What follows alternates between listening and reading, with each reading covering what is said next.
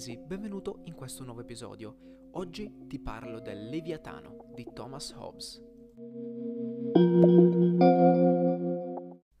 Il Leviatano è un testo importantissimo nella vita eh, di Thomas Hobbes, nel, nel monte delle sue opere e di sicuro quella che spicca di più.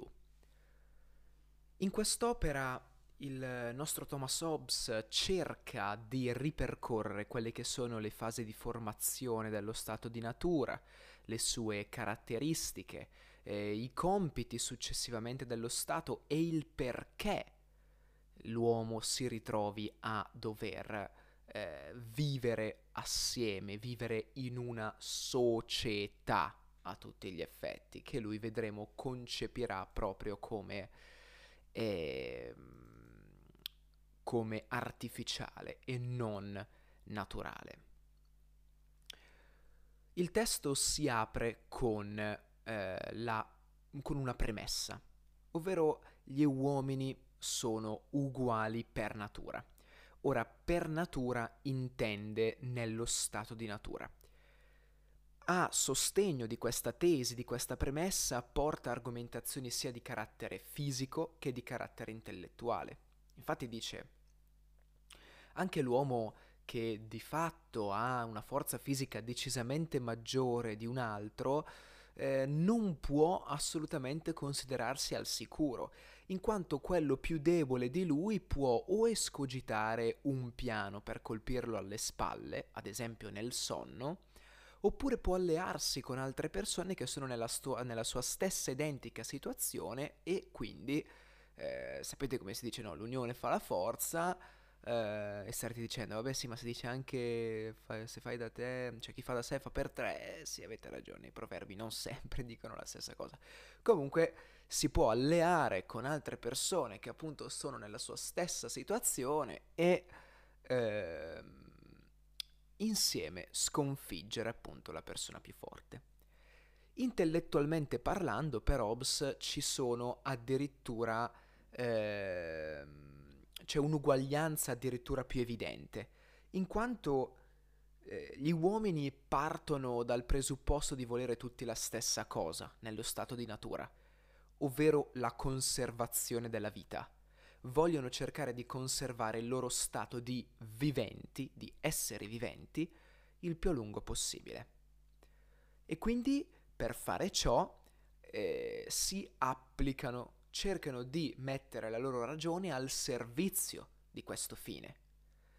Di conseguenza Hobbes parla di prudenza, che si fonda sull'esperienza, che di per sé si fonda a sua volta sul concetto di tempo e nello specifico di età. Il tempo viene elargito, viene diffuso, eh, le persone vengono dispensate di tempo tutte quante allo stesso modo con lo stesso ritmo. L'esperienza, quindi, potremmo dire di vita delle persone è la stessa. La prudenza, quindi, usando un termine obbesiano, è la stessa. Ecco qua spiegato, chiarif- chiarita e eh, giustificata anche la prima tesi. Di conseguenza, tutti gli uomini hanno la stessa speranza di raggiungere gli stessi fini. Ci sono dei fini che sono comuni a più di un uomo. Al giorno d'oggi possono essere il successo economico, quindi l'avere tanti soldi in banca, possono essere il successo sociale, ovvero essere riconosciuto come una persona di successo, o possono essere la felicità. E quindi siccome abbiamo definito che tutti gli uomini sono uguali nello stato di natura, di per sé abbiamo tutti la stessa speranza di ottenere questi fini. Di conseguenza c'è un'uguaglianza dei diritti nello stato di natura, nel senso che io ho il diritto di possedere una cosa esattamente tanto quanto tu hai il diritto di possedere la stessa cosa. Poi di fatto si basa sulla forza nello stato di natura questo diritto, cioè quanto più sei forte, quanto più a lungo e quanti più beni quantitativ- quantitativamente parlando, potrai possedere e garantirti. Ma di per sé vi è un'uguaglianza di diritti nello stato di natura, cioè non vi è base logica, base razionale per cui una persona dovrebbe dire no, quello spetta a me. No, quello non spetta a te, siamo tutti uguali. E qua Hobbes introduce la seconda tesi. Gli uomini non sono naturalmente socievoli, ma anzi provano grandissima, lui usa il termine afflizione, nello stare in società. Questo per motivi diversi, rivalità, diffidenza e orgoglio, questi sono i principali tre motivi. La rivalità quando si compete per la stessa cosa, la diffidenza quando non, si, eh, non ci si fida, non è presente fiducia, e l'orgoglio è il danno della propria reputazione, il danno della propria immagine. Lui poi afferma che vi sono anche altri motivi, ma futili, decisamente più futili. Porta anche delle dimostrazioni. Ad esempio, eh, non è forse vero che quando tu viaggi cerchi di armarti o comunque di andare preparato per ogni evenienza? Quando esci di casa chiudi la porta, chiudi le cassaforti, che paradossalmente sono delle porte nelle porte. Ecco, quindi forse l'uomo non ha poi così tanta fiducia, quindi è diffidente nei confronti degli altri, è anche in rivalità, ha paura che venga ferito il suo orgoglio, quindi non prova piacere naturalmente nello stare in società. Di conseguenza, vi è la condizione che in latino si può tradurre con bellum omnium in omnes, ovvero la guerra di tutti contro tutti. Bellum omnium in omnes. È una condizione, è uno stato, non è soltanto una fase transitoria, è uno stato. Qua vi è quindi una definizione negativa della pace, in quanto è, è assenza di guerra.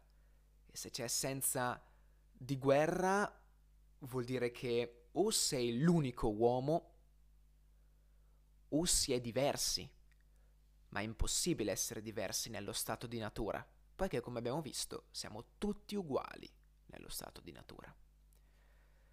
Quindi qual è questa condizione della vita umana con la guerra? Beh, è una vita solitaria, una vita ostile, animalesca, breve.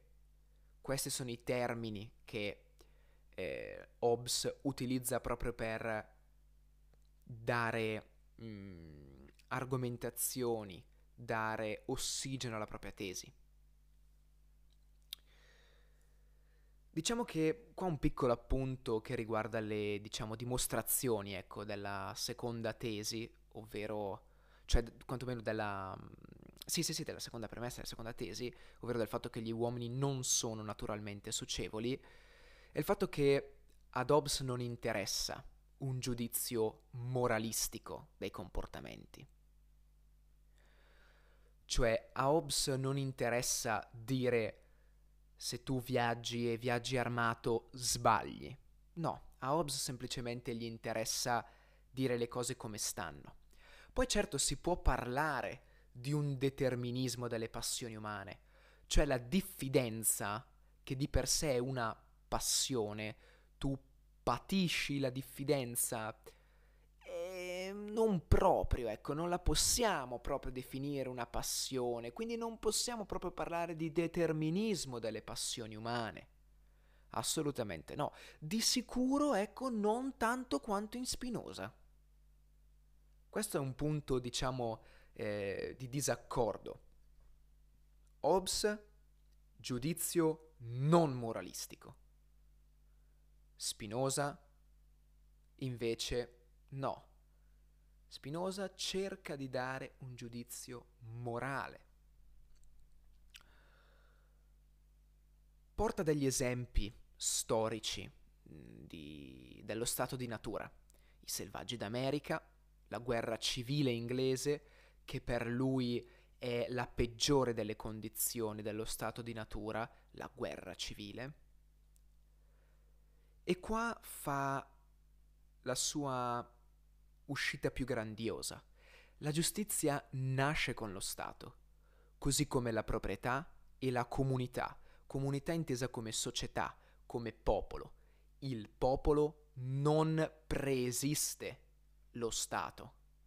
È lo Stato che crea il popolo. Prima dello Stato o successivamente alla, eh, alla dis- disgregazione dello Stato si parla di moltitudo, usando un termine latino, ovvero semplicemente un insieme di uomini.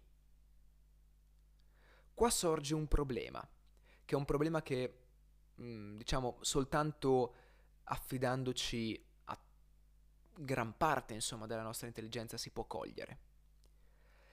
L'esercizio del diritto naturale, della conservazione della propria vita nello stato di natura, rende a tutti gli effetti impossibile la conservazione della vita cioè vi è una sorta di autocontraddizione. Mi spiego meglio. Nello stato di natura tutti gli uomini puntano ad una cosa, la conservazione della vita, ma allo stesso tempo si è in grado, si è legittimati di compiere l'atto estremo, uccidersi. E quindi allo stesso tempo vi è un'altissima probabilità di perdere proprio quel diritto primo e unico che l'uomo ha, ovvero il diritto alla vita, il diritto alla conservazione della vita. Ecco perché si parla di autocontraddizione nello stato di natura. Soluzione? Eh, le passioni assieme alla ragione consentono di uscire da questo stato di guerra, da questo stato di natura, che coincide proprio con la condizione di guerra, anche se la guerra non è effettivamente aperta, basta soltanto il sentore della guerra. Ora, le passioni, quali passioni? Beh, la paura della morte e il desiderio della vita comoda e sicura. E la ragione, la ragione che è la tecnica che suggerisce tutte le clausole, i mezzi, le regole, insomma, per uscire da questo stato di natura ed entrare, affermare un nuovo stato, la società civile, lo Stato civile. Questo è ciò che afferma il Leviatano. Ci vediamo nel prossimo episodio in cui concluderemo la parte legata, diciamo così, alla teorizzazione politica di Hobbes e successivamente concluderemo con degli episodi dedicati al confronto del pensiero di Hobbes con quello di Machiavelli e al rapporto che ci pensava potesse, eh, che si pensava, scusate, potesse esserci e si pensa ancora adesso ci possa essere tra il Leviatano di Hobbes e la situazione politica inglese legata a Cromwell e al regicidio in quel periodo. Grazie mille per avermi ascoltato, ci vediamo nella prossima puntata. Ciao!